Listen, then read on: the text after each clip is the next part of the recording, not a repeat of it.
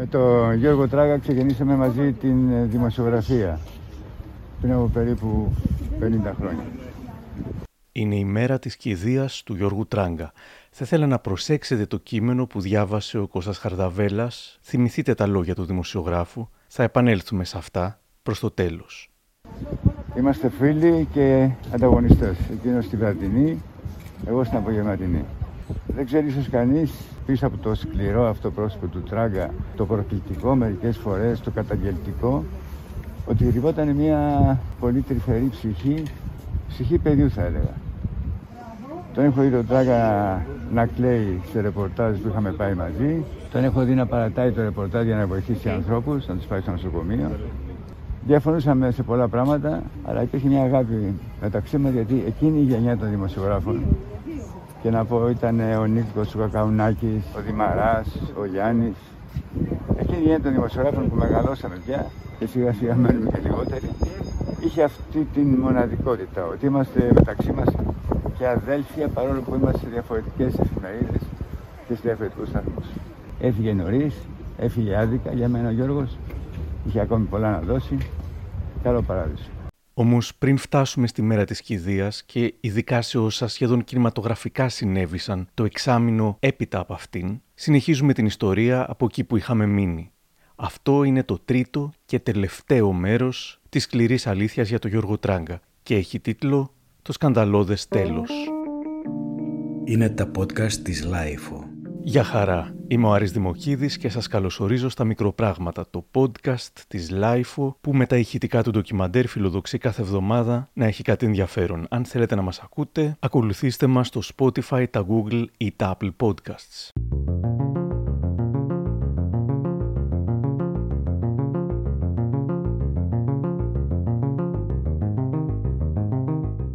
Όπως έγραψε φίλος σχολιάζοντας τα δύο προηγούμενα επεισόδια, τις τελευταίες δεκαετίες και ίσως ειδικά την τελευταία, γίνεται όλο και πιο αντιληπτό ότι η δημόσια σκηνή δεν είναι παρά ένα προπέτασμα για εν πολλής μαφιόζικες λειτουργίες, σε πολύ περισσότερα επίπεδα από αυτά που φανταζόμασταν. Και η δεκαετία του 10 τελειώνει και μαζί μοιάζει να ξανατελειώνει και η ασυλία που έχει ο Τράγκας από την πολιτεία. Η δημοφιλία του φθήνει, οι μεγάλοι σταθμοί του κλείνουν την πόρτα. Κύριος όμως του λείπει ένα μεγάλο αφήγημα.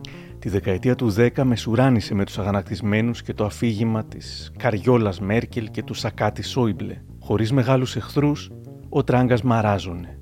Αλλά τότε, την άνοιξη του 2020, έγινε κάτι που θα τον αναζωογονούσε και θα του έδινε καινούριο όραμα. Κυρίες και κύριοι, θέλω λίγο να σας μιλήσω για τον COVID-19. Αυτό τον κορονοϊό που σας έκλεισε στο σπίτι, που σας άλλαξε τη ζωή. Κυρίες και κύριοι, πρόκειται για μια τεράστια σκηνοθετημένη απάτη.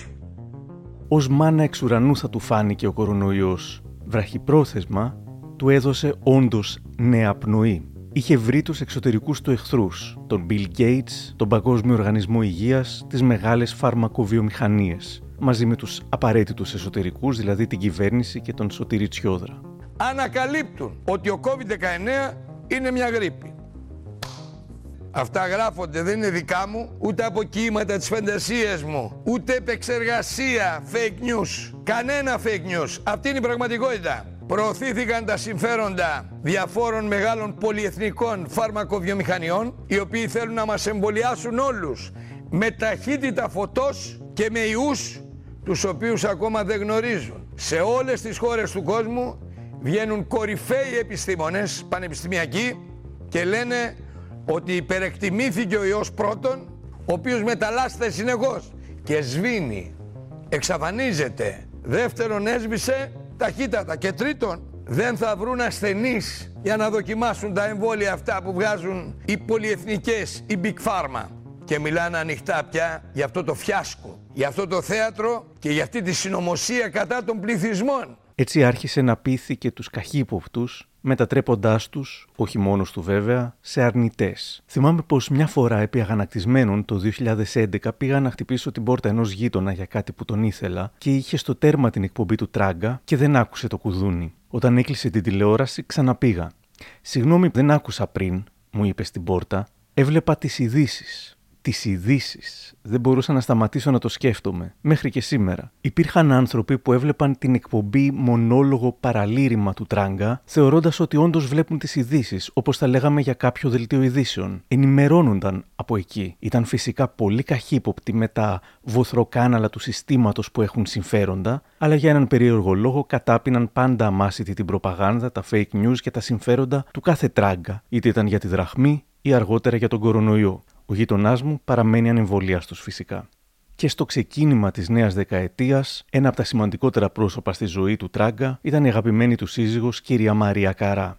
Τώρα ο Τράγκας είναι στο Action 24 και η κυρία Καρά έβγαινε στις εκπομπές του ήρθε να ταράξει στην Ιταλία ο γιατρός, ο προσωπικός γιατρός του Μπερλουσκόνη, διευθυντής του νοσοκομείου του Μιλάνου, ε, ο οποίος είναι εντατικολόγος στο Σαν Ραφαέλε το νοσοκομείο, ο Αλμπέρτος Ζαγκρίλο. Και τι είπε ο κύριος αυτός, είπε με την επιστημονική του ιδιότητα και την εμπειρία του, ότι κινδυνολογούν όσοι αναφέρονται σε ένα λεγόμενο δεύτερο κύμα και ότι ο ιός έχει αρχίσει και χάνει το οικό του φορτίο, είναι πολύ αποδυναμωμένος και λιγότερο θανατηφόρος. Όμως εκείνη τη χρονιά, το 20, ο Τράγκα μένει ξανά άνεργος. Με έδιωξαν από δύο μέσα ενημέρωσης, θα έλεγε για τα παραπολιτικά και το Action 24. Ποτέ η ΕΣΥΑ δεν έβγαλε έστω και μια λέξη ανακοίνωση για τους πολιτικούς διωγμούς που υφίσταμε, ούτε λέξη για ένα από τα παλαιότερα μέλη της Ένωσης Συντακτών. Είχε πολλά παράπονα από την ΕΣΥΑ, η οποία κατά καιρούς είχε βγάλει πολλές ανακοινώσεις εναντίον του, ειδικά για παράνομες απολύσεις που έκανε, για την μη καταβολή δεδουλευμένων σε δημοσιογράφους, για τις αυθαιρεσίες του. Παρ' όλα αυτά, συνέχιζε να τον κρατάει ως μέλος της.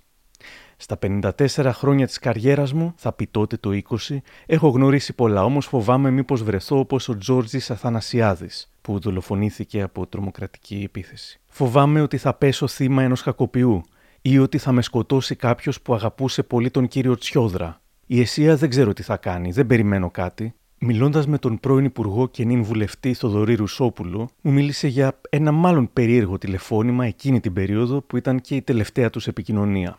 Είναι μάλιστα, θυμάμαι με δική του πρωτοβουλία το Πάσχα του 2020, όπου μου τηλεφώνησε και δεν κατάλαβα για ποιο λόγο άρχισε να μου μιλάει εναντίον της κυβέρνησης σχετικά με τα θέματα της πανδημίας, εναντίον του Σωτήρη Τσιόδρα, εναντίον γενικώ των πάντων, ότι παρασύρουμε τον κόσμο κλπ. Και ήταν ανήμερα του Πάσχα, τον ευχαρίστησα, του ευχήθηκα και κλείσαμε το τηλέφωνο. Και αυτή ήταν και η τελευταία μας επαφή. Το καλοκαίρι του 20 περνάει και η νέα ραδιοφωνική σεζόν βρίσκει τον Τράγκα να κάνει πρεμιέρα στον Ελλάδα 94,3. Θα αποχωρήσει ούτε πέντε μήνες αργότερα και ανακοινώνει την δημιουργία Ιντερνετικού ραδιοφώνου που θα λέγεται Crash Radio, έχοντας συνεννοηθεί όμως και με τον Ελλάδα FM και με δεκάδες περιφερειακά ραδιόφωνα, αλλά και με το zoogla.gr, το pronews.gr και το newsbreak.gr να μεταδίδεται live κάθε μέρα η εκπομπή τους. Από τις εκπομπές του αρχίζει να αφήνει κάποια υπονοούμενα για κάθοδό του στην πολιτική και στις 11 Φεβρουαρίου του 2021, καθώς είχε μπει στο τελευταίο ημερολογιακό έτος της ζωής του, ο Γιώργος Τράγκας ιδρύει το κόμμα Ελεύθεροι Άνθρωποι, με στόχο να κατέβει υποψήφιο στις επόμενες εκλογές. Κλείνοντας τη μακρά πορεία μου, έχω μια δουλειά ακόμα να κάνω, να πρωταγωνιστήσω στη δημιουργία ενός νέου παλαϊκού ρεύματος ανατροπής του ζώφου και όσων ζούμε. Στα 200 χρόνια από την Επανάσταση του 1821, είναι καιρός να δώσουμε μια μεγάλη ελπίδα στα παιδιά και στα εγγόνια μας. Με το κόμμα του συμπορεύεται και ο επικεφαλής του Χριστιανοδημοκρατικού Κόμματος Νίκος Νικολόπουλος. Ο δημοσιογράφος Μανώλης Κοτάκης θα έγραφε «Μεταξύ μας δεν πιστεύω ότι θα είχε ιδρύσει ποτέ κόμμα αν είχε χώρο στα ΜΜΕ. Εκεί θα πέθαινε μπροστά από ένα μικρόφωνο. Αλλά οι δύο τελευταίες του απολύσεις τον αποσταθεροποίησαν και τον πείσμωσαν σε τέτοιο βαθμό ώστε αποφάσισε να ιδρύσει κόμμα. Οι ελεύθεροι άνθρωποι δεν ήταν στο πρόγραμμα, προέκυψαν. Αν ήθελε να ιδρύσει κόμμα, θα το είχε κάνει από το 2012.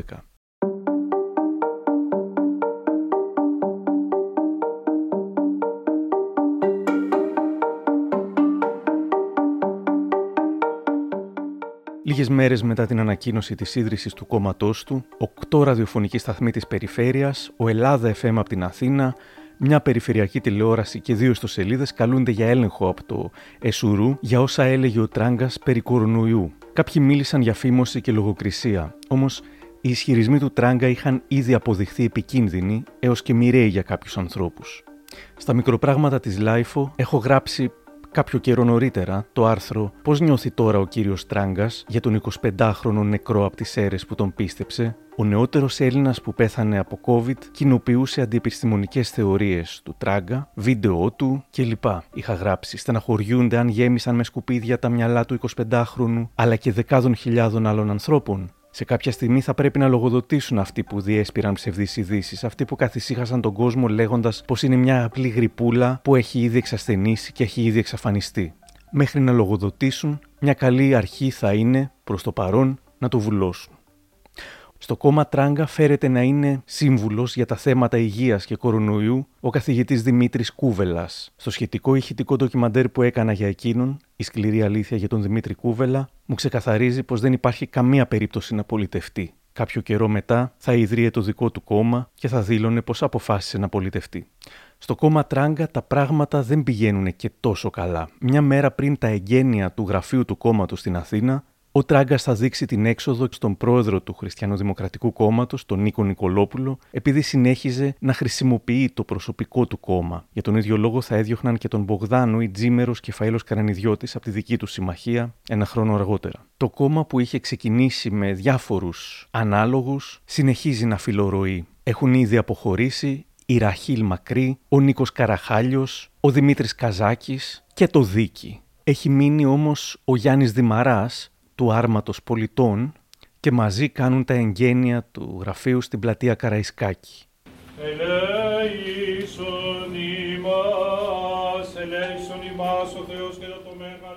Στα γραφεία του κόμματος είναι αναρτημένες φωτογραφίες του Γιώργου Τράγκα, του Κωνσταντίνου Καραμανλή, αλλά και του Ανδρέα Παπανδρέου, καθώς και του μακαριστού Αρχιεπισκόπου Χριστόδουλου. Η ομιλία του Τράγκα κατά τη διάρκεια των εγγενείων δεν θυμίζει σε τίποτα τον ενθουσιώδη, χαρισματικό σόουμαν που ενέπνε και ξεσήκωνε εκατοντάδες χιλιάδες ακροατές και θεατές. Είναι μάλλον άψυχος, διεκπαιρεωτικός χαμηλών τόνων και, περίεργο αυτό για τον Τράγκα, δείχνει απροσδόκητα χαμηλή αυτοπεποίθηση, έως και η τοπάθεια. Το μόνο που έχω να σας πω είναι ότι θέλω να σας ευχαριστήσω θερμά γιατί ήρθατε από όλες τις περιοχές της Ελλάδος, από ό,τι βλέπω, το μόνο που μπορώ να σας υποσχεθώ είναι αξιοπρεπείς αγώνες, έντιμους, όσο μπορώ ανθρωπίνως καθαρούς αγώνες και να μην σας απογοητεύσω όσο είμαι καλά και ηγούμε αυτής της ιστορίας.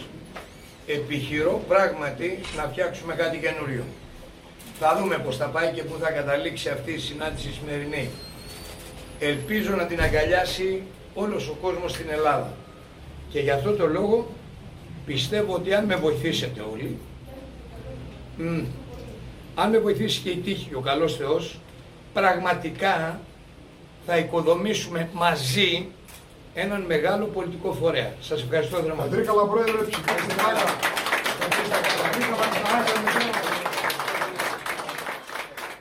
Παρότι κλειστός χώρος, οι περισσότεροι δεν φορούν μάσκα, ούτε βέβαια ο Γιώργος Τράγκα. Ο δημιουργός βίντεο Μιχάλης Παπαζήσης θυμάται την επίσκεψή του σε εκείνο το γραφείο του κόμματος όταν έκανε ένα ραντεβού για μια συνεργασία που του είχε προταθεί. Η ιστορία του είναι πολύ ενδεικτική των τελευταίων ημερών της αυτοκρατορίας. Πάω στα γραφεία που ήταν στην πλατεία Καραϊσκάκη χτυπάω, μπαίνω εγώ με μάσκα, εμβολιασμένο σε εκείνη την ε, περίοδο σίγουρα. Το γραφείο είναι αρκετά μεγάλο. Οι φάτες οι οποίες με, με υποδέχονται θα μπορούσε να είναι είτε σε Χρυσή Αυγή, είτε του Σόρα. Τέλος πάντων, τέτοια άβρα μου έβγαλαν, αλλά να λέμε την αλήθεια, ήμουν προκατηλημένος με σκάναραν από πάνω μέχρι κάτω με τα μάτια. Τι θέλετε εδώ, λέω, έχω το τάδε ραντεβού. Έρχεται ένας άλλος κύριος και λέει, προφανώς όλοι τότε χωρίς μάσκα, πολύ σημαντικό. Ο κύριος εκεί τι φάση, γιατί φοράει μάσκα; Α, λέω, με δουλεύουν κιόλας εδώ μέσα. Τέλος πάντων.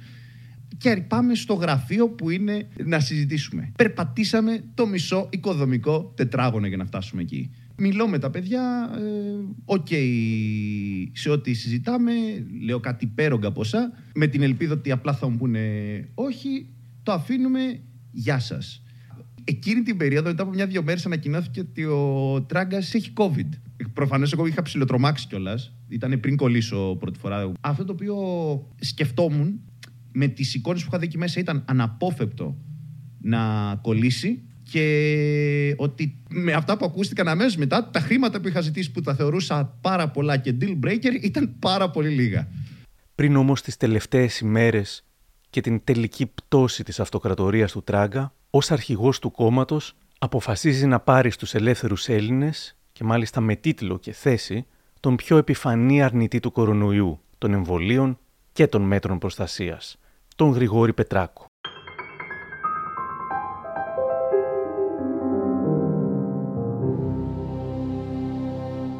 Σε ανακοίνωσή του θα έλεγε: Ο γνωστός καλλιτέχνης Γρηγόρης Πετράκος είναι ένας ελεύθερος και δημοκρατικός άνθρωπος, από τους πρώτους στη χώρα μας που αντέδρασαν και φώναξαν δυνατά εναντίον της παράλογης και τυραννικής φυλάκισης των Ελλήνων. Ήταν από τους πρώτους Έλληνες που με τεκμηριωμένα στοιχεία και ορθό λόγο ανήρτησε στο διαδίκτυο βίντεο και δηλώσεις αποδομώντας όλο το αφήγημα της χιδαία κυβερνητικής προπαγάνδας. Ζητήσαμε από τον Γρηγόρη Πετράκο να ενταχθεί στη δομή του κινήματος ως αναπληρωτής γραμματέας και εκπρόσωπος. Με χαρά πήραμε τη θετική απάντησή του και τον υποδεχόμαστε στο κίνημα Ελεύθεροι Άνθρωποι. Μαζί θα πολεμούσαν ενάντια στην αναστολή των ενεμβολίας των υγειονομικών. Τους επόμενους μήνες, θα πει ο συνεργάτης του και εκπρόσωπος τύπου του κόμματος, Πάρης Κουρτζίδης, ο Τράγκας άρχισε να συνειδητοποιεί ότι ο COVID δεν ήταν πια η γρυπούλα που νόμιζε. Λίγες μόλις εβδομάδες πριν νοσήσει, θα έκανε την τελευταία κολοτούμπα της ζωής του. Ο COVID-19 είναι υπαρκτώσιος, κυρίες και κύριοι, υπερμεταδοτικός και σε ευπαθείς ομάδες ιδιαίτερα βλαπτικός, τοξικός και σε κάποιους θανατηφόρος να ξεμπερδεύουμε τις αλήθειες. Επανέφερε τον κύριο Τσιόδρα για να λέει ότι πρέπει να εμβολιαστούμε όλοι, για να λέει ότι τα εμβόλια αυτά μειώνουν τον κίνδυνο σοβαρής νόσησης. Σε αυτό έχει δίκιο. Σε αυτό έχει δίκιο. Είναι η πρώτη φορά που του δίνω δίκιο. Το εμβόλιο, για όποιον θέλει να το κάνει, μειώνει το βαθμό τοξικότητος κατά την νόσηση. Όσοι αισθάνεστε ότι θέλετε να κάνετε το εμβόλιο, μην παίζει το μυαλό σας με άλλα σενάρια θα πάτε να το κάνετε. Όμως ήταν πια πολύ αργά και για αυτούς που ενδεχομένως τον είχαν πιστέψει και είχαν χάσει τη ζωή τους, αλλά κυρίως για τον ίδιο.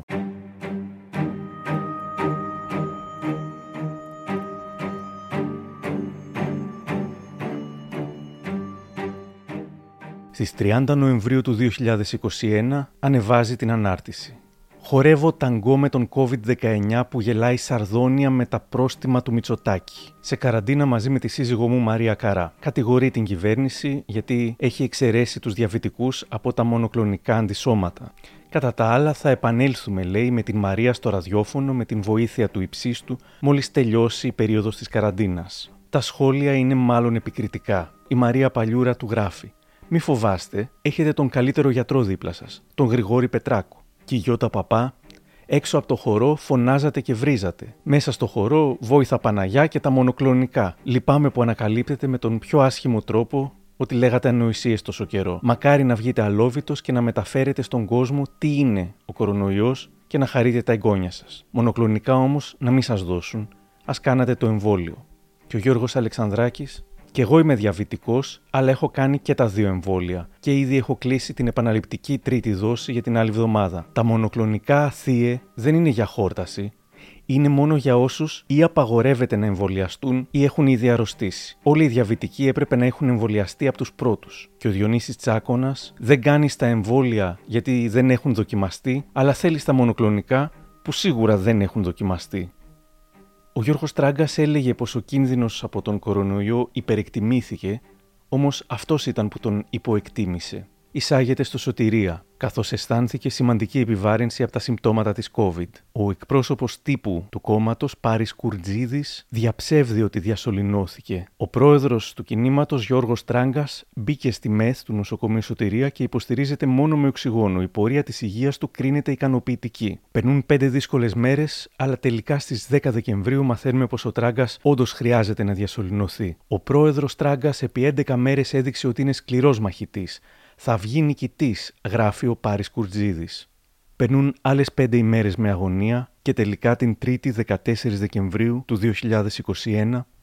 Την τελευταία του πνοή άφησε τα ξημερώματα σε ηλικία 72 ετών ο γνωστός δημοσιογράφος Γιώργος Τράγκας μετά από μάχη με τον κορονοϊό. Ανεμβολίαστος εισήχθη με βαθιά αναπνευστική ανεπάρκεια λόγω λίμωξης COVID-19 στις 4 Δεκάτου του 2021 σε κλινική του νοσοκομείου Ισοτηρία. Ουδής μπορεί να σας τρυπήσει το χέρι χωρίς συνενετικό εμβολιασμό, χωρίς να το αποδέχεστε και είναι κανιβαλίστικο και ανθρωποφαγικό και τυραννικό να παραβιάζεται με την υποχρεωτικότητα σε ορισμένους κλάδους. Όλη του τη ζωή έτρεμε μη τον σκοτώσουν κακοποιοί και τρομοκράτες. Αυτό που τον σκότωσε τελικά ήταν κάτι που ήταν στο χέρι του να αποτρέψει. Κι όμως δεν το έκανε. Ήταν σαν ένα ραντεβού θανάτου με την ύψιστη μορφή τραγικής ηρωνίας, θα έγραφε ο Δημήτρης Πολιτάκης στη Λάιφου. Παρά και τις συμβουλές από τον γιατρό του, δεν είχε προχωρήσει στον εμβολιασμό του. Έπρεπε, λόγω του σαχαρόδι διαβήτη, να είναι από τους πρώτους που θα πάνε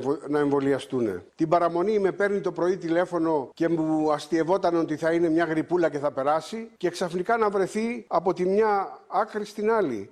Που δυστυχώς ο Γιώργος μας δεν κατόρθωσε να τα βγάλει πέρα και δεν, προ, δεν πρόλαβε να μας ξαναμιλήσει και να μας ξαναγελάσει. Όλα τα πράγματα πολλές φορές τα έπαιρνε πολύ πιο ελαφρά από ό,τι ήταν στην πραγματικότητα.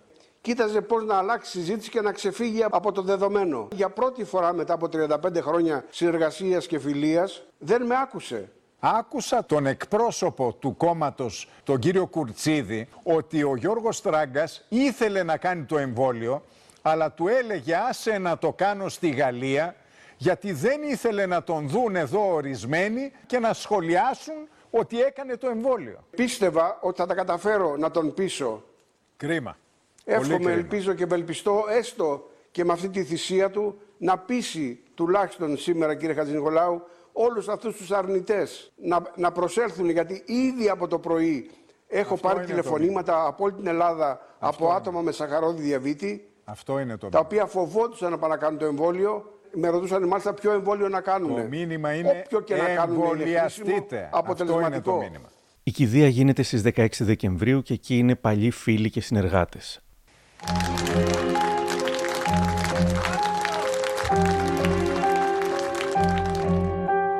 Ο Γιώργος Τράγκας οδηγείται στην τελευταία του κατοικία. Απαρηγόρητη η σύζυγός του, Μαρία Καρά. Είναι η τίτλη τέλους στη ζωή του Γιώργου Τράγκα.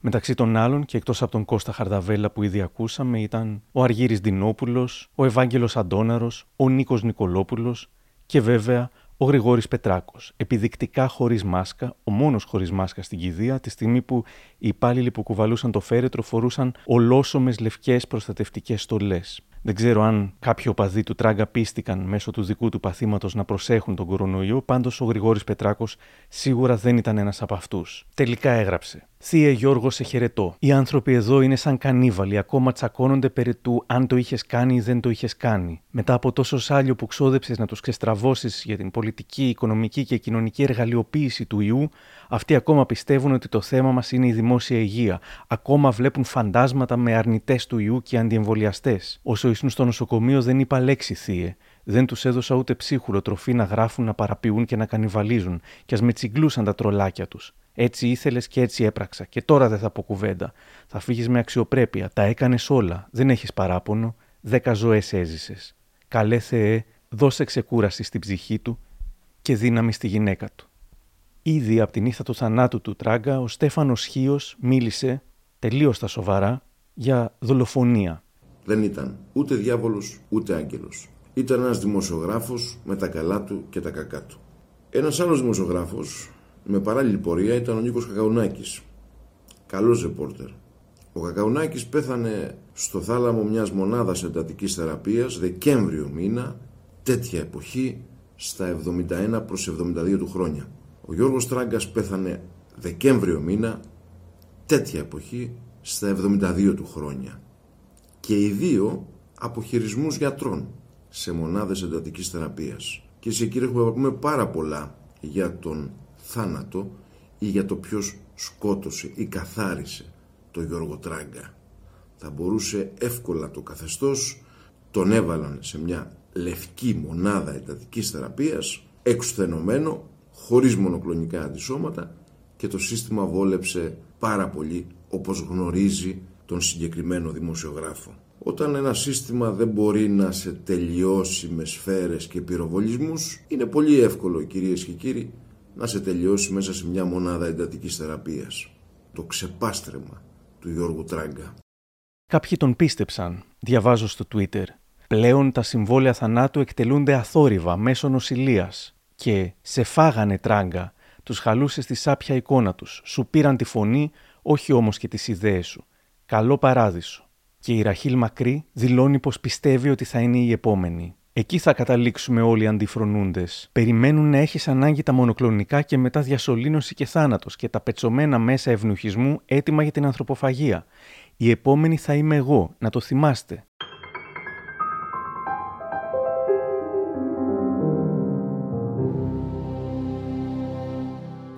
Μια εβδομάδα μετά το θάνατο του Τράγκα, καθώς έρχονται τα Χριστούγεννα του 21, μαθαίνουμε πως γίνεται πόλεμος για την διαδοχή στο κόμμα. Εν τω μεταξύ μιλάμε για ένα κόμμα που με τον Τράγκα δεν είχε και καμιά ιδιαίτερη δημοφιλία, δύσκολα θα έμπαινε στη Βουλή. Πόσο μάλλον χωρίς αυτόν. Παρ' όλα αυτά, ο διευθυντής του πολιτικού γραφείου του Γιώργου Τράγκα, Παντελής Ζήλος, εξέδωσε ανακοίνωση την οποία υπογράφει η οικογένεια του εκλειπώντος και κάνει λόγο για αυθαίρετες διαδικασίες για το διορισμό νέου Προέδρου στο κόμμα. Η καμπάνα χτυπούσε για τον εκπρόσωπο τύπου Πάρη Κουρτζίδη, ο οποίος απείλησε με αποκαλύψεις και έβαλε στο στόχαστρο την οικογένεια του Τράγκα, κατηγορώντας την ότι κλαίει με κροκοδίλια δάκρυα. Αν δεν σεβαστούν τις πολιτικές επιθυμίες του Τράγκα, αν πάνε να βλάψουν την ορθόδοξη συνέχεια των ελεύθερων ανθρώπων, τότε να μην τους καλύψω άλλο, να ανοίξω στόμα και χαρτιά, και ας μην ξέρουν πού να κρυφτούν μετά. Η οικογένειά του με έπαιρνε τηλέφωνο, λέγοντάς μου να μην υπερασπίζω με τον Γιώργο Τράγκα όταν τον χτυπούσαν. Την ίδια ώρα με καλούσε αυτός στο τηλέφωνο και μου έλεγε ότι τα πηγαίνω εξαιρετικά και να συνεχίσω.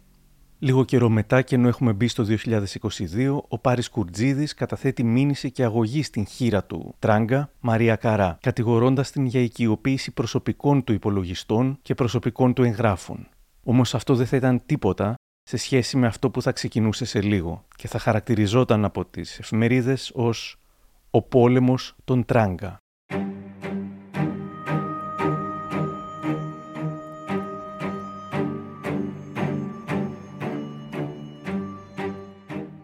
Στον οικογενειακό εμφύλιο που ξεκίνησε για κάποιο διάστημα το Φεβρουάριο του 2022, στο ένα στρατόπεδο συμπράττουν η χείρα του Γιώργου Τράγκα Μάρια Καρά με τον γιο του, από άλλο γάμο όμως, Γιάννη, ενώ στο άλλο στρατόπεδο είναι ο γιος του Φρέντι Τράγκας. Αρχίζουν να στέλνουν εξώδικα για διαδικαστικά θέματα σχετικά με την κληρονομιά, για την δήλωση και τη φορολόγησή της, ενώ οι μεν φέρονται να αποφεύγουν να απαντήσουν στον δε, στον Φρέντι δηλαδή, αν υπήρχε διαθήκη.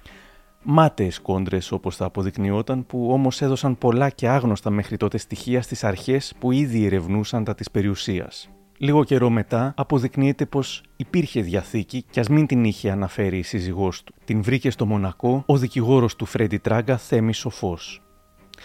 Γνωρίζαμε ότι δεν πεινούσε ο Μακαρίτης και ήδη ξέραμε για κάποια ακίνητα στη Γαλλία και την Ελλάδα. Κι όμως, με το που βρέθηκε τελικά η διαθήκη, η περιουσία του Τράγκα κατάφερε να εκπλήξει ακόμα και τους πιο υποψιασμένους.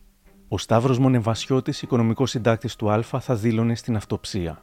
Δεδαλώδες σύμπλεγμα εταιριών, πολυτελεία κίνητα, τραπεζικοί λογαριασμοί, θηρίδες, ράβδι χρυσού, μια αμύθιτη περιουσία 100-140 εκατομμυρίων ευρώ που δεν μπορεί αυτή η περιουσία να δημιουργηθεί ούτε μέσα από το ρεπορτάζ ενός δημοσιογράφου, ούτε μέσα από την εκδοτική δραστηριότητα στην Ελλάδα.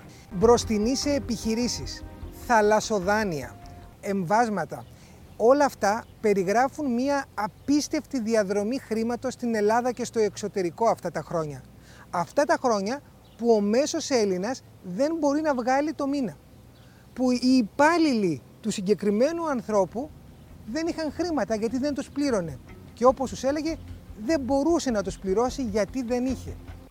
Δύο σπίτια στη Μύκονο, δύο στην Πολιτεία, τέσσερα στο Μονακό και από ένα στο Παρίσι και στο Σεντροπέ. Διαμερίσματα στην Ουόσιγκτον, το Beverly Hills, το Las Vegas, το Μαϊάμι, το Μανχάταν. Στη διαθήκη γίνεται λόγος και για μετρητά ύψους 10 με 12 εκατομμύρια ευρώ, όμως ο εκπρόσωπος του κόμματος, Πάρης Κουρτζίδης, θα δήλωνε πως υπάρχουν ακόμα πολλά μετρητά που δεν έχουν βρεθεί. Ο τράγκας του είχε πει: για 78 εκατομμύρια ευρώ μετρητά. Με τη διαθήκη του, ο Τράγκας θα δόριζε 100.000 ευρώ στην Εκκλησία της Ελλάδας, 50.000 ευρώ στον Σύλλογο Ελπίδα, 30.000 ευρώ στην Ελληνική Φιλοζωική Εταιρεία και 50.000 ευρώ στο Ίδρυμα της πριγκίπισσας Σαρλίν στο Μονακό. Όμως, όλα τα υπόλοιπα και τα 17 πολυτελεία κινητά του τα αφήνει στους κληρονόμους του, το ίδιο και τους διάφορους τραπεζικούς λογαριασμούς του. Ο Λεωνίδας Τουίτς θα σχολίαζε, δεν ήταν δημοσιογράφος, κτηματομεσητικές επενδύσεις έκανε, όσο πουλάγε αντιμνημονιακά και ψεκ αφηγήματα. Και ο Εδμόντο Αμπού, ένα επαναλαμβανόμενο μοτίβο στην Ελλάδα. Ο Τράγκας είχε ακίνητα παντού και ο Ελληνάκος, οδηγώντας όλη μέρα το ταξί, ταυτιζόταν μαζί του και έβριζε και αυτό στη Μέρκελ. Ο Γιάννης Καραμίτσιος θα έγραφε αυτό που πολλοί σκέφτηκαν. Η κρατική διαφήμιση και οι συνηθισμένες λαμογές δεν αρκούν για τη μυθική του περιουσία. Εδώ έχουμε μέγεθος άλλης κλίμακας, όπου εμπλέκονται μεγαλοπολιτικοί και επιχειρηματίες. Κάνω διάφορα σενάρια, δεν μπορώ να τα γράψω, αλλά σίγουρα έχουμε πολύ χοντρά κόλπα. Πόσα από αυτά που ετοιμάζονται να απολαύσουν οι κληρονόμοι ήταν νόμιμα και δηλωμένα, αναρωτιέται η δημοσιογράφος της Life ο Βασιλική Ιούτη. Να ερευνηθούν τα χρήματα του Τράγκα. Δυόμισι μήνες μετά την έβρεση της διαθήκης, στις αρχές του Ιουνίου του 2021, σκάει βόμβα. Δεσμεύεται, όπως έγινε γνωστό πριν από λίγο, το σύνολο της περιουσίας του δημοσιογράφου και εκδότη Γιώργου Τράγκα, ο οποίος έφυγε από τη ζωή το Δεκέμβριο του 2021. Πάμε στον Γιάννη Ρίγο. Ναι, Ματίνα, η αρχή καταπολέμησης της νομιμοποίησης εσόδων από εγκληματικές ενέργειες προχωρά στη δέσμευση του συνόλου της περιουσίας του εκλειπώντος δημοσιογράφου και εκδότη Γιώργου Τράγκα. Το πολυσέλιδο πόρισμα της αρχής, που βασίστηκε σε τρίμηνη έρευνα, διαβιβάστηκε στην Εισαγγελία Πρωτοδικών και την Οικονομική Εισαγγελία, προκειμένου να διερευνηθεί το ενδεχόμενο αξιόπινων πράξεων. Και μάλιστα, όπως αναφέρουν πληροφορίες, μέρος της περιουσία περιουσίας του δεν δικαιολογείται από τα δηλωθέντα έσοδα από το 2000 και μετά, ε, ενώ προκύπτει και αδικαιολόγητος ε, πλουτισμός, Ματίνα. Από το πόρισμα 60 σελίδων μαθαίνουμε διάφορα, όπως ότι σε μόνο μία τραπεζική θηρίδα του εξωτερικού βρήκαν περίπου 10 ράβδους χρυσού άγνωστης προέλευσης και χωρίς κανένα επίσημο έγγραφο. Σύμφωνα με το βήμα, στο πόρισμα περιέχονται ενδεικτικά στοιχεία για πιθανή εκβίαση τουλάχιστον 40 με 50 επιχειρηματιών που παρέδιδαν στον δημοσιογράφο μεγάλα ποσά. Είχαμε αναφέρει σε προηγούμενα επεισόδια πώς λειτουργούσε αυτό. Η οικογένεια του Τράγκα αντιδρά. Η Μαρία Καρά θεωρεί πως το ποσό των 100 εκατομμυρίων ευρώ είναι παντελώς ανυπόστατο. Ο γιος του Γιώργου Τράγκα Γιάννης λέει πως θα κάνει αποδοχή της κληρονομιάς με το ευεργέτημα της απογραφής βάσει του οποίου η ευθύνη του κληρονόμου περιορίζεται μέχρι της αξίας του ενεργητικού, όμως ο άλλος γιος του, Φρέντι Τράγκας, αποποιείται την κληρονομιά και δεν θέλει ούτε ευρώ. Θέτει μάλιστα τον εαυτό του στη διάθεση των αρχών. Όπως σημειώνει ο δικηγόρος του Θέμη Σοφός, η παντελής έλλειψη γνώσης και ανάμειξής του στον εγγένει επαγγελματικό βίο συνετέλεσε μεταξύ άλλων στην ανλήψη της οριστικής αποφασή του. Στη μνήμη του πατέρα του, ο Φρέντι κατέθεσε ένα συμβολικό χρηματικό ποσό υπέρ της ελληνικής εταιρείας αποκαταστάσεως αναπήρων παιδιών, ΕΛΕΠΑΠ.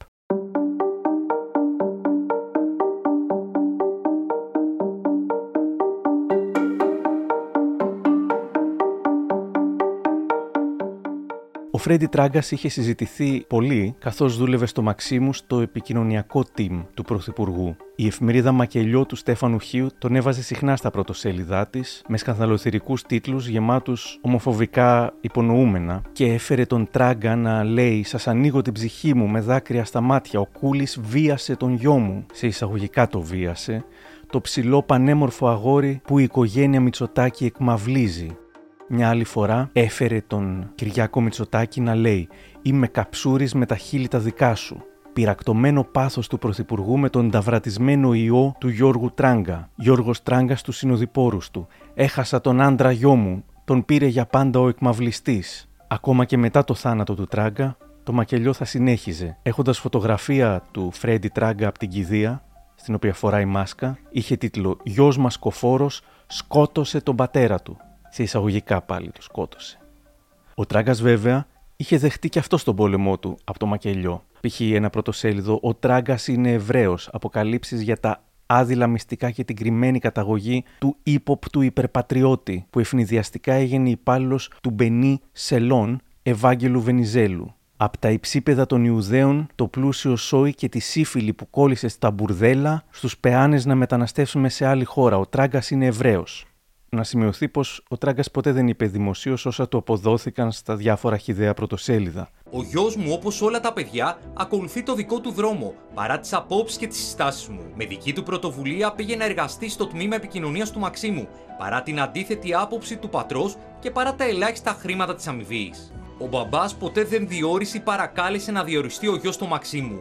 Ούτε παροτρύνθηκε από εμένα σε αυτή την επιλογή. Οι πατεράδες ακολουθούν τους δικούς τους δρόμους και τα παιδιά είναι πανελεύθερα να ακολουθούν τους δικούς τους δρόμους. Ο γιος μου από το δεύτερο γάμο μου, ο Φρέντι, εκλεκτό παιδί το οποίο θα τα αγαπάω, θα τα αγαπάω πάρα πολύ και δεν θα το αποκληρώσω ποτέ. Στην αρχή πήγε σε μια ομάδα 70 ατόμων ή 60 ατόμων που ασχολούνται με την επικοινωνία του Πρωθυπουργού. Στη συνέχεια τον πήρε στο ιδιαίτερο γραφείο μέσα. Ο γιος μου από ό,τι έμαθα και βλέπω, τον βλέπω συνεχώς, είναι η σκιά αυτή τη στιγμή του κυρίου Μητσοτάκη. Ο Μητσοτάκης τον κάλεσε, του είπε, ξέρεις, ο πατέρας σου είναι σκληρός άνθρωπος, αλλά κοφτερό μυαλό, θα σε πάρω στην επικοινωνία. Αυτά είναι λόγια του παιδιού μου σε μένα, εκείνη την εποχή. Έχει να μιλήσει μαζί μου από την ημέρα που έγινε πρωθυπουργός ο Μητσοτάκης.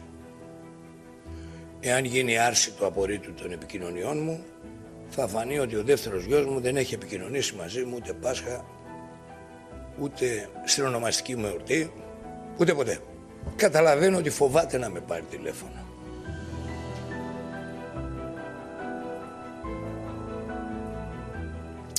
Είναι στενάχωρο όλο αυτό. Εκείνες τις μέρες οι τράγκες είναι παντού στις ειδήσεις και ο ετεροθαλής αδερφός του Γιώργου Τράγκα, με τον οποίο δεν είχε πια επαφές μετά το δεύτερο διαζύγιο του δημοσιογράφου, ήταν έξαλλος με την απαξίωση του οικογενειακού επιθέτου. Εσείς είσαστε δημοσιογράφοι, συνάδελφός σας ήταν, εσείς ξέρετε. Βγήκε το όνομα μιας αξιοπρεπούς οικογένεια. Τράγκα βγήκε στη Ρούγα που λένε. Ναι, και έχω νευριάσει και με συγχωρείτε που σας μιλάω και απότομα διασύρεται το όνομά μας, το όνομα της οικογένειας Τράγκα και να διασύρονται και τα παιδιά του. Και πού να ξέρω εγώ πώς έβγαλε αυτά τα λεφτά. Πού να το ξέρω. Δεν ξέρω τι έκανε. Θα ψάξει το κράτος να τα βρει. Εγώ τι να σου πω. Εγώ ένας συνταξιούχος είμαι. Και μεγάλος άνθρωπος. Στα μικροπράγματα της LiFO θα γράψω πως θα πρέπει να γίνει έρευνα και για άλλους μεγαλοδημοσιογράφους που όλοι υποψιάζονται ότι εκβίασαν και εκβιάζουν, όμως έτσι για αλλαγή θα πρέπει να ερευνηθούν όσο είναι εν ζωή.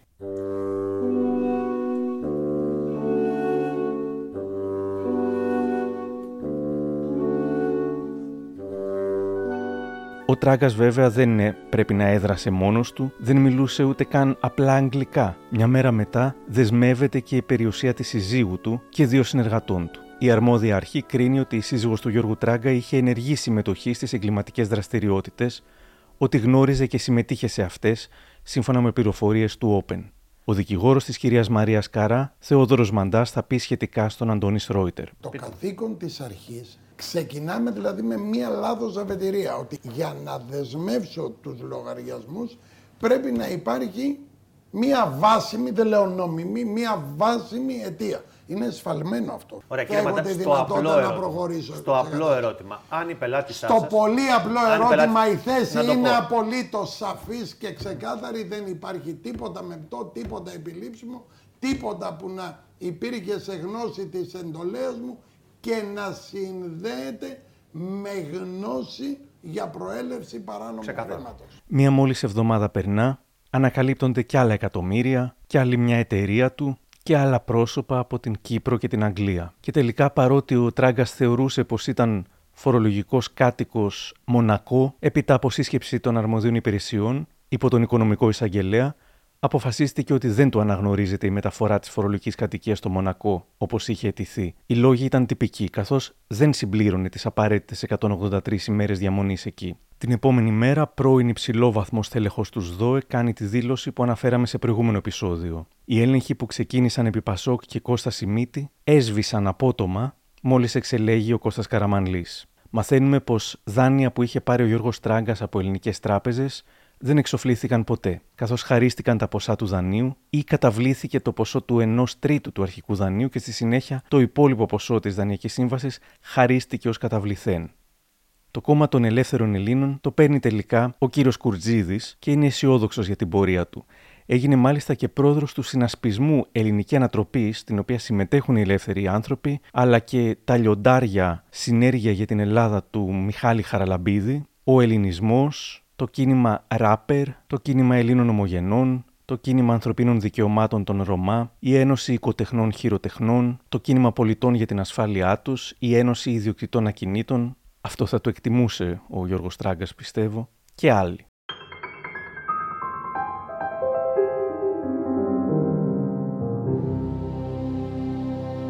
Ο Γρηγόρης Πετράκος θα είναι από τους ελάχιστους που θα υποστηρίξει τον Τράγκα ακόμα και μετά τις αποκαλύψεις για την περιουσία του με ένα ακόμα ξεσπασμά του. Καταρχάς, πώς λέγονται αυτοί που μετά θάνατον διασύρουν τον εκλειπώντα ενώ όσο ζούσε δεν έλεγαν κουβέντα, λέγονται κότες. Και οι κότες παρακαλώ να μας δώσουν απαντήσεις.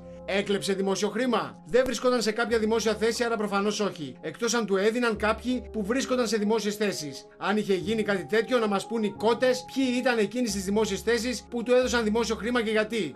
Έκανε εγκληματικές πράξεις. Δηλαδή, τι εννοούμε όταν λέμε εγκληματικές πράξεις, έκανε λαθρεμπόριο, πουλάγε ναρκωτικά, σκότωνε, έκανε απαγωγές, ληστείες.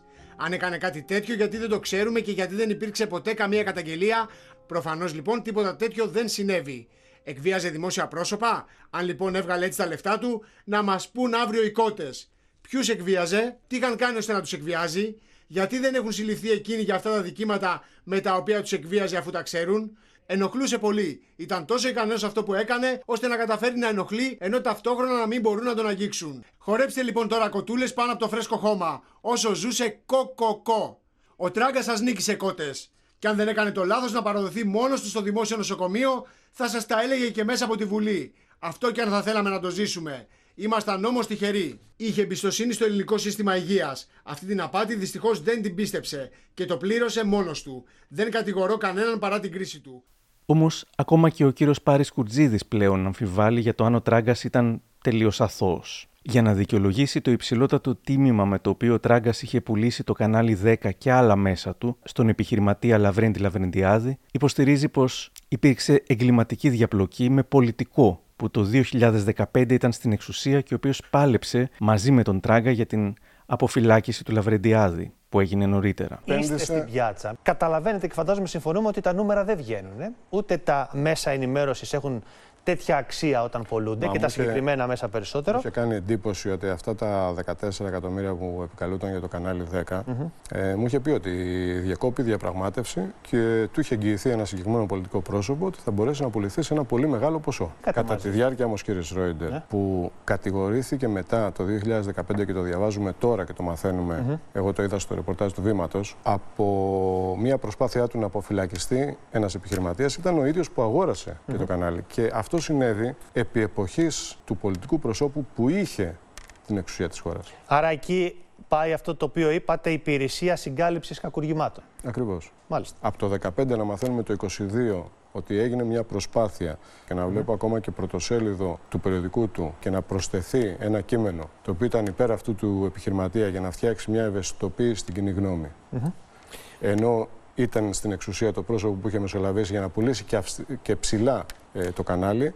Όλο αυτό πλέον μου λοιπόν, δείχνει διαπλοκή. Για να, για να μιλήσουμε απλά, ότι μιλάτε για πολλά χρήματα τα οποία κινούνταν κάτω από το τραπέζι. Και στο τωρινό 60 σέλιδο πόρισμα της αρχής υπήρχε η αναφορά πως ο Τράγκας είχε λάβει το ποσό των 5 εκατομμυρίων ευρώ μεταξύ 2012 με 2014 από τον προφυλακισμένο τότε επιχειρηματία. Τα χρήματα αυτά δόθηκαν προκειμένου ο Τράγκα να ξεκινήσει μια επικοινωνιακή καμπάνια για να αποφυλακιστεί ο Λαβρεντιάδης για λόγους υγείας. Όντως αποφυλακίστηκε για λόγους υγείας.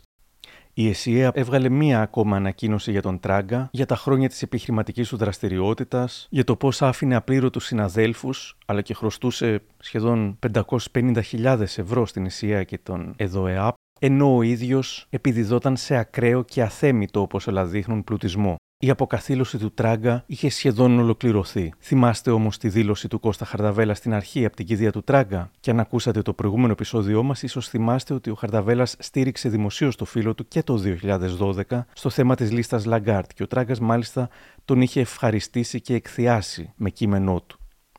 Πώς αλλάζουν όμως τα πράγματα; Έξι μήνες νωρίτερα, στην κηδεία ο Χαρδαβέλας μιλούσε για τον φίλο του που ήταν σαν αδέρφια. Έξι μήνες μετά Στο δελτίο του Αντώνης Σρόιτερ. Δεν ξέρω αν πρέπει να πω ότι ήταν και φίλος ο Γιώργος Τράγκα. Όχι, φίλος μου δεν ήταν. Απλά ξεκινήσαμε μαζί την δημοσιογραφική μας πορεία. Από εκεί πέρα ε, χωρίστηκαν οι δρόμοι γιατί εγώ παρέμεινα έτσι ένας κλασικός ρεπόρτερ. Ο Γιώργος έκανε και τον, λίγο τον ε, dealer και λίγο τον επιχειρηματία και ήταν, θα έλεγα, διαφορετική η σχέση μας πλέον. Και μάλιστα εμένα τουλάχιστον μου, μου, μου, έδειχνε ότι δεν έχει λεφτά. Ότι, γιατί μετά από μεγάλη του πίεση άρχισα να γράφω στο περιοδικό που έβγαζε. Του έγραψα mm-hmm. τρεις φορές, τρι... Αλλά δεν πληρώθηκα. Δηλαδή ε, άρχισε να εξαφανίζεται, να μου λέει πνίγομαι, δεν χρέω αυτό, πιέζουν, δεν έχω λεφτά. Καταλάβαινα λοιπόν ότι το παλεύει. Μετά ε, άρχισε να με πιέζει να μπω στο κόμμα. Του λέω, εγώ ξέρεις, και, α, θα σε κάνω και εκπρόσωπο τύπου ή κάτι τέτοια. Mm-hmm. Μου λέει, μη σε νοιάζει, πώ θα παίρνεις τόσα. Διπλά εγώ. Κατάλαβα ότι υπήρχε και μια ρευστότητα. Εκεί γύρω στο 2012, όταν συναντηθήκα μια φορά, μου λέει, ετοιμάζω ένα deal μεγάλο αυτή τη στιγμή. Ε, θα πουλήσω τη χώρα, την εφημερίδα του, το κανάλι 10, το περιοδικό, μια σχολή δημοσιογραφίας, σε κάποιον που θέλει να γίνει Μπερλουσκόνη. Και επειδή θα πάρω τα λεφτά κασέρι, το κασέρι στην έκφραση του τράγκα ήταν κας, δηλαδή μετρητά, θα αποκτήσω φράγκα καλά. Εκείνη την εποχή με σουρανούσαν στον επιχειρηματικό κόσμο ο Λευρεντιάδης με τον Κυριακίδη. Μετά έγινε ό,τι έγινε τον Λευρεντιάδη. Φαντάζομαι ότι αυτοί που θα πλήρωναν για όλο αυτό το πράγμα ήταν η ομάδα Λευρεντιάδη έχεις την εικόνα του πώς μπορεί κανείς να βγάλει 100 εκατομμύρια ευρώ ως δημοσιογράφος. Βγαίνουν αυτά τα λεφτά από τη τηλεόραση, από τη δημοσιογραφία με κάποιο τρόπο; Όχι. Δεν βγαίνουν με, σε καμία περίπτωση ε, τα λεφτά αυτά από τη δημοσιογραφία. Για να βγάλεις τα λεφτά αυτά πρέπει να κάνεις πολλά. Δεν θα μιλήσω για. Ξέρετε κάτι. Όταν πέθανε ο Τράγκα, με πήγε τηλέφωνο η Μαρία, η γυναίκα του, την ίδια μέρα. Και μου λέει ρε Κώστα, μία από τις τελευταίες του επιθυμίες ήταν να έρθει να πεις δύο λόγια στην κηδεία του. Και πήγα και είπα δύο λόγια στην κηδεία του, γιατί δεν ήξερα βέβαια όλα αυτό το, το, από πίσω τι ναι. συμβαίνει. Yeah. Εγώ τον ήξερα σαν συνάδελφο και έναν άνθρωπο με τον οποίο βρεθήκαμε πέντε φορές, δέκα φορές. Mm-hmm. Αυτά τα λεφτά, όταν τα άμαθα, έπεσα πραγματικά από τον ουρανό. Διότι βγαίνουν είτε με εκβιασμούς, είτε με κομπίνες, αλλά με τη βοήθεια και άλλων παραγόντων, τραπεζικών, πολιτικών, οικονομικών, και εκεί πέρα για μένα είναι το θέμα το μεγάλο. Σωστό. Το θέμα είναι να βρούμε αυτούς τους ανθρώπους οι οποίοι έχτισαν κυριολεκτικά αυτή τη τεράστια περιουσία του Τράγκα. Αυτά τα λεφτά βγαίνουν με κομπίνες ή εκβιασμούς. Όταν ακούς και τον κύριο Χαρδαβέλα να το δηλώνει αυτό και να λέει ότι ποτέ δεν ήταν φίλοι, ξέρεις ότι η στεροφημία του Τράγκα σίγουρα δεν θα είναι αυτή που ο ίδιος θα ήλπιζε. Στα τέλη του Ιουνίου του 2022 μαθαίνουμε πως η σύζυγος του Τράγκα Μαρία Καρά κατηγορείται για τέσσερα κακουργήματα. Του εκβιασμού, της απάτης από κοινού και κατ' εξακολούθηση σε βάρος του ελληνικού δημοσίου, της απιστίας και της νομιμοποίησης εσόδων από εγκληματικές δραστηριότητες, δηλαδή ξέπλυμα βρώμικου χρήματος. Οι πληροφορίες αναφέρουν ότι η κυρία Καρά εμφανίστηκε έκπληκτη στους οικείους της, αρνούμενη οποιαδήποτε ανάμειξη στα επαγγελματικά ζητήματα του συζύγου της, ενώ συνεχίζει να αμφισβητεί ότι το ύψος της περιουσίας είναι τόσο όσο έχει παρουσιαστεί. Και εκεί είμαστε τώρα. Μετά από μια έρευνα μηνών για την σειρά των ηχητικών ντοκιμαντέρ που ακούσατε, ένιωθα πως ο Τράγκας ήταν ταυτόχρονα τόσο διαφανής, αλλά και τόσο μυστήριος. Ενώ ποιο ήταν το κίνητρό του τελικά, γιατί δεν ήταν ποτέ ικανοποιημένος ώστε να ξαποστάσει και να χαρεί όσα κέρδισε, και ενώ το βαθύτερο κίνητρό του μου διέφευγε συνεχώς, ο καθένας που τον γνώρισε και μου μίλησε μου έδινε διαφορετική εκδοχή, ανακάλυψα τελικά πως το κοντινότερο που θα έπαιρνα ως απάντηση βρισκόταν μπροστά στα μάτια μας σε κοινή θέα.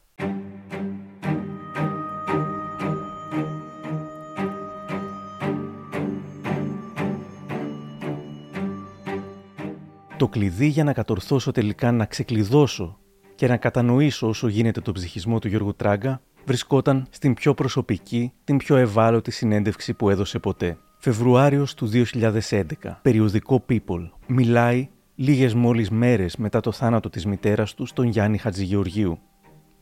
Θυμίζω πως ο Τράγκας από ένα σημείο και μετά μεγάλωσε με τον πατέρα του που τον αγαπούσε τόσο πολύ που τον κέρδισε μέσω δικαστηρίου. Για τη μητέρα του και προφανώς και στην κρισιμότατη παιδική και νεανική ηλικία, ο ίδιος ήταν απλώς ο γιος του Τράγκα. Η ευθυμία η μάνα μου ήταν κούκλα ξανθιά Και τη γνώρισε ο πατέρας μου. Ο πατέρας μου ήταν 49-50 χρόνων και η μάνα μου ήταν πιτσερίκα, 22-23.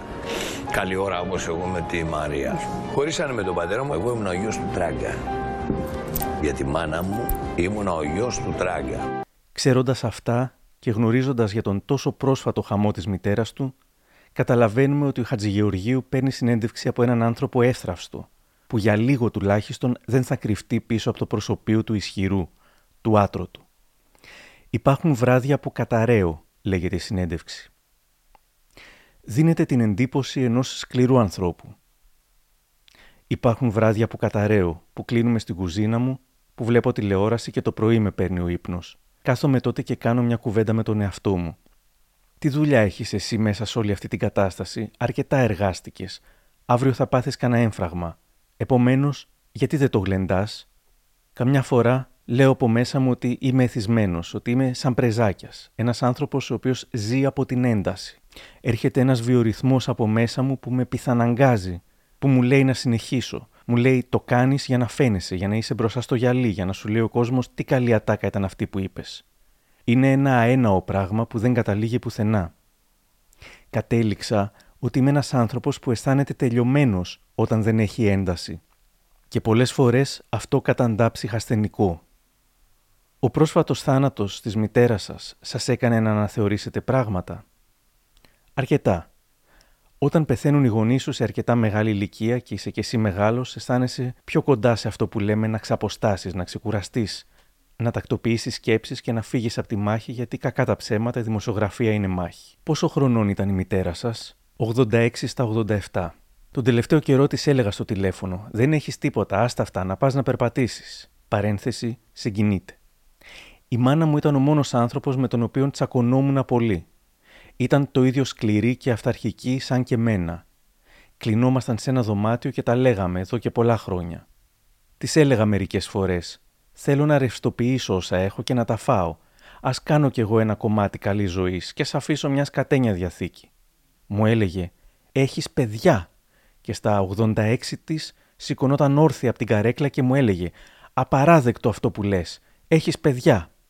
Εγώ το έκανα και επίτηδες. Της τα έλεγα αυτά για να τις γεμίζω τις μπαταρίες, να σηκώνεται όρθια και να πλακωνόμαστε. Παρένθεση συγκινείται. Η ευθυμία ήταν μια γυναίκα που όταν ήμουν παιδί μου μιλούσε για την Grace Kelly. Ήταν άτυχη και δυνατή ταυτόχρονα. Η μάνα μου έφυγε από τη ζωή την περασμένη Τετάρτη. Την κίδεψα την Παρασκευή. Και ο θάνατός της με έβαλε στη σκέψη να τακτοποιήσω τη ζωή μου, να βρω ένα μέσο όρο. Τελικά δεν τακτοποίησε ποτέ τη ζωή του, δεν βρήκε ποτέ αυτόν τον μέσο όρο, δεν κατάφερε να ξαποστάσει και να χαρεί τα πλούτη του. Τα κίνητρα πιο σαφή πλέον; Δεν σταμάτησε να ζητά την αδρεναλίνη που θα τον έκανε να νιώθει σημαντικός, άξιος προσοχής, άξιος αγάπης. Κοντινό του πρόσωπο με το οποίο μίλησα σήμερα μου λέει: Ο ίδιος νόμιζε ότι είχε την ανάγκη αποδοχής και λατρείας από τον κόσμο, όμως στην πραγματικότητα ο κόσμος ήταν ένα υποκατάστατο υποκατάστατο για την αποδοχή και την αγάπη της μητέρας του. Δεν μπόρεσε να σταματήσει ποτέ να χαρεί όσα κέρδισε και το γεγονός ότι η μητέρα του τον μάλωνε και μόνο που το σκεφτόταν, λειτουργούσε για αυτόν σαν διαταγή. Η ανάγκη του για την αποδοχή της τον έσπροχνε στα άκρα και το αποτέλεσμα μηδέν τα παιδιά του ή αποποιήθηκαν την κληρονομιά ή θα εμπλακούν σε μακροχρόνιους δικαστικούς αγώνες, μήπως και κερδίσουν κάτι, η σύζυγός του είδε τους λογαριασμούς της να παγώνουν και πλέον κατηγορείται για κακουργήματα. Δεν ξέρουμε αν τα λεφτά και η εξουσία τον έκαναν πραγματικά ευτυχισμένο. Ξέρουμε όμως πως όλα τα κόλπα που έκανε ο Γιώργος Τράγκα στην πολυτάραχη ζωή του πέτυχαν. Όλα εκτός από το τελευταίο.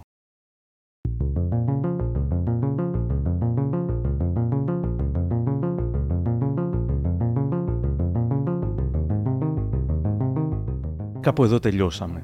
Αν θέλετε, ακολουθήστε μας στο Spotify, τα Google ή τα Apple Podcasts. Για χαρά!